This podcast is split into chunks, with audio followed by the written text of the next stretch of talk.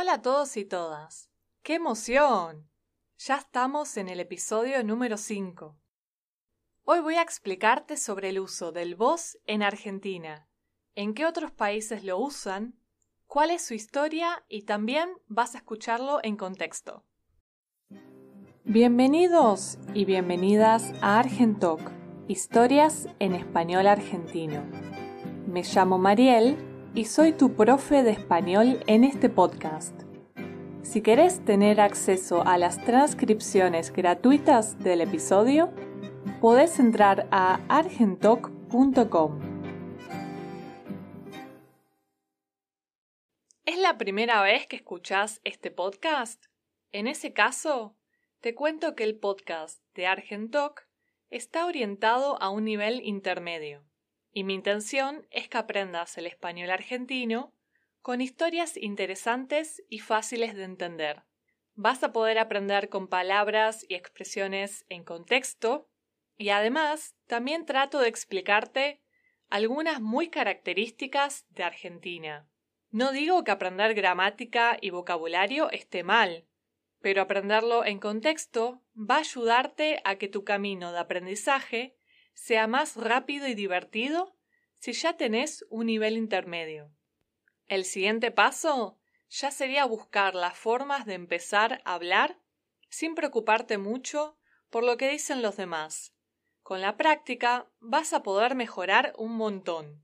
Si te querés suscribir a mi newsletter que está en mi página, te voy a compartir también algunos consejitos para poder estudiar de una manera más efectiva. Y bueno, ¿Cómo andas hoy? Espero que estés bárbaro. Te cuento algo que no sé si sabías. Ayer, el 10 de noviembre, fue el Día de la Tradición en Argentina. Es una celebración hermosa, sobre todo en un pueblo que se llama San Antonio de Areco, donde todavía mantienen vivas las tradiciones del campo y los gauchos. Aunque bueno, ahora con la cuarentena y el coronavirus, obviamente no se va a celebrar como siempre. Y como nota de color, como un comentario especial, se celebra justamente este día porque fue el día en el que nació José Hernández, el escritor del Martín Fierro, el personaje gaucho más famoso de Argentina. Pero ya en algún otro episodio te voy a hablar sobre eso. Vamos entonces al tema de hoy. Antes que nada, quería agradecer a Rich que me escribió y me dio ideas muy buenas para los episodios. De hecho, el episodio de hoy fue un pedido de parte suya. Ya sabes entonces que también puedes escribirme y decirme sobre qué te gustaría escuchar y aprender. Así que bueno, hoy vamos a hablar del uso del vos, el pronombre más usado en Argentina y Uruguay, aunque también se usa en algunos otros países, como por ejemplo Paraguay, partes de Ecuador y en muchos países de Centroamérica. Cuando estuve viajando por Colombia, Ecuador, Perú y demás países de Sudamérica, estuve prestando atención a los pronombres que usaban. Y por ejemplo, en Colombia me sorprendió lo mucho que se usa el pronombre usted. Hasta entre parejas lo usan.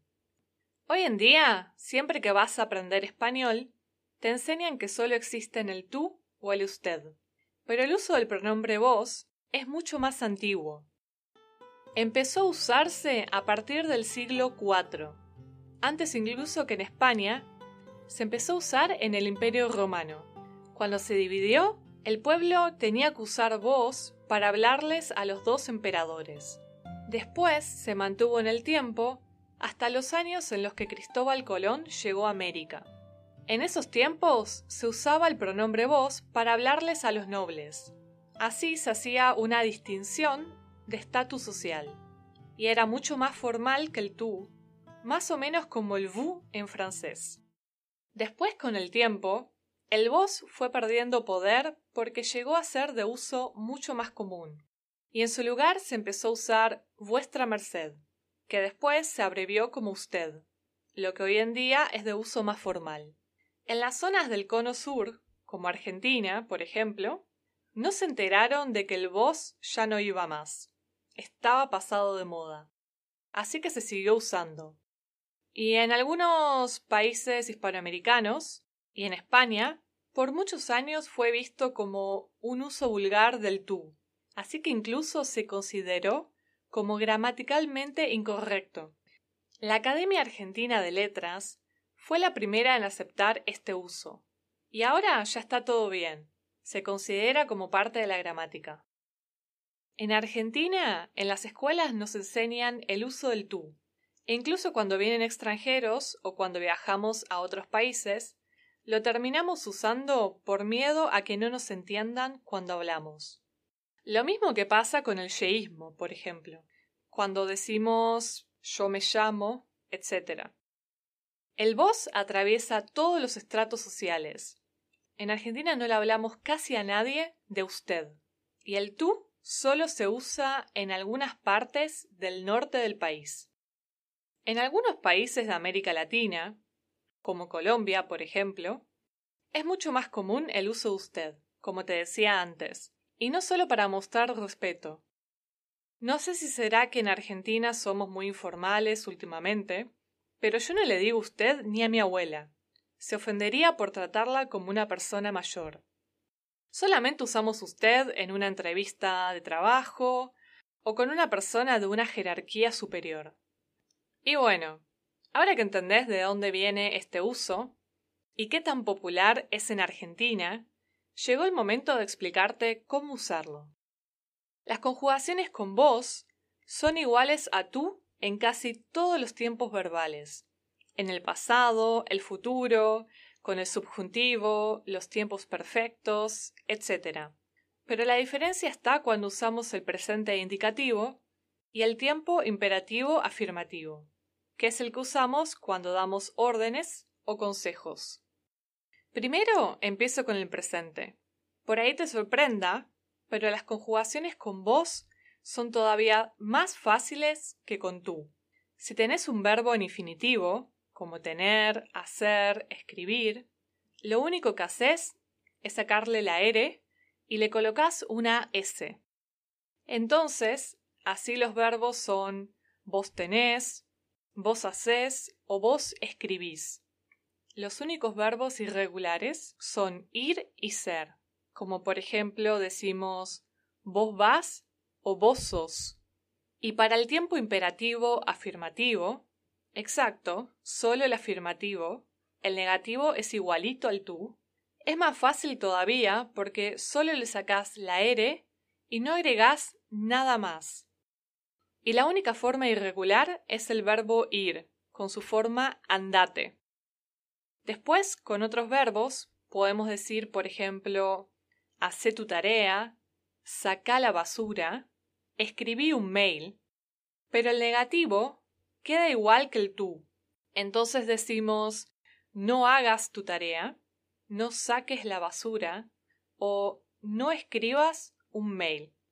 Espero no haberte mareado con tanta información. Te prometo que cuando pueda voy a armar un videíto en Instagram mostrándote mejor cómo conjugar estos tiempos con el pronombre vos. Ahora voy a leerte un texto que escribí. Voy a hablar con una persona ficticia y, primero, voy a usar el presente para decirle todas las cosas que creo que hace mal. Y después voy a usar el imperativo para darle consejos para mejorar su calidad de vida. Bueno, ahí voy. Pasa que vos no te das cuenta. Laburás todo el día de algo que no te gusta. No haces ejercicio, tenés dolores de espalda, no dormís bien, estás todo el día pensando en los problemas, ves el vaso medio vacío, mirás las noticias todo el día, estás siempre amargado y sos una persona muy negativa. Pero te voy a dar algunos consejos. Pensá un poco más en las soluciones. Deja de mirar las noticias. Hacé yoga. Deja de pensar que todo está mal. Anda a un parque todos los días. Buscate un laburo que te guste. Hacete un viajecito y viví la vida. Y nada, ahí se terminaron los consejos. Además, tenemos algunas frases de uso cotidiano como por ejemplo decimos, mira vos, cuando escuchamos una noticia de la que no sabíamos nada. O, solo para ser cordiales, cuando nos dicen algo que no nos interesa. También podemos decir vos cómo estás o en qué andas vos. Y en algunas partes de Argentina o Uruguay dicen bo en lugar de vos. Y muchas veces nos olvidamos de pronunciar la S al final, como en ¿Cómo andás vos? Y también algunas personas agregan la S cuando hablan en pasado y dicen vos hiciste o vos saliste en lugar de decir vos hiciste o vos saliste. Bueno, esta fue mi clasecita para aprender un poco más sobre el uso del vos. Espero que te haya llevado algo hoy y hayas aprendido un poco. Después, si te suscribís a mi newsletter o me seguís por Instagram, voy a enviarte más info sobre el uso de este pronombre.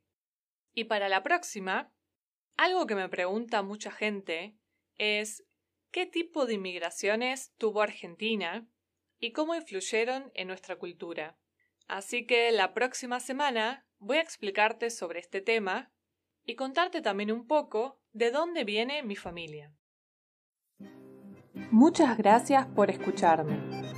Estoy contenta de ayudarte y también inspirarte para seguir aprendiendo el castellano rioplatense.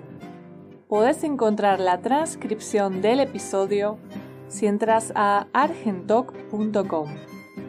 Si te gusta este podcast, no te olvides de suscribirte y dejarme 5 estrellas en tu plataforma favorita. Chau chau.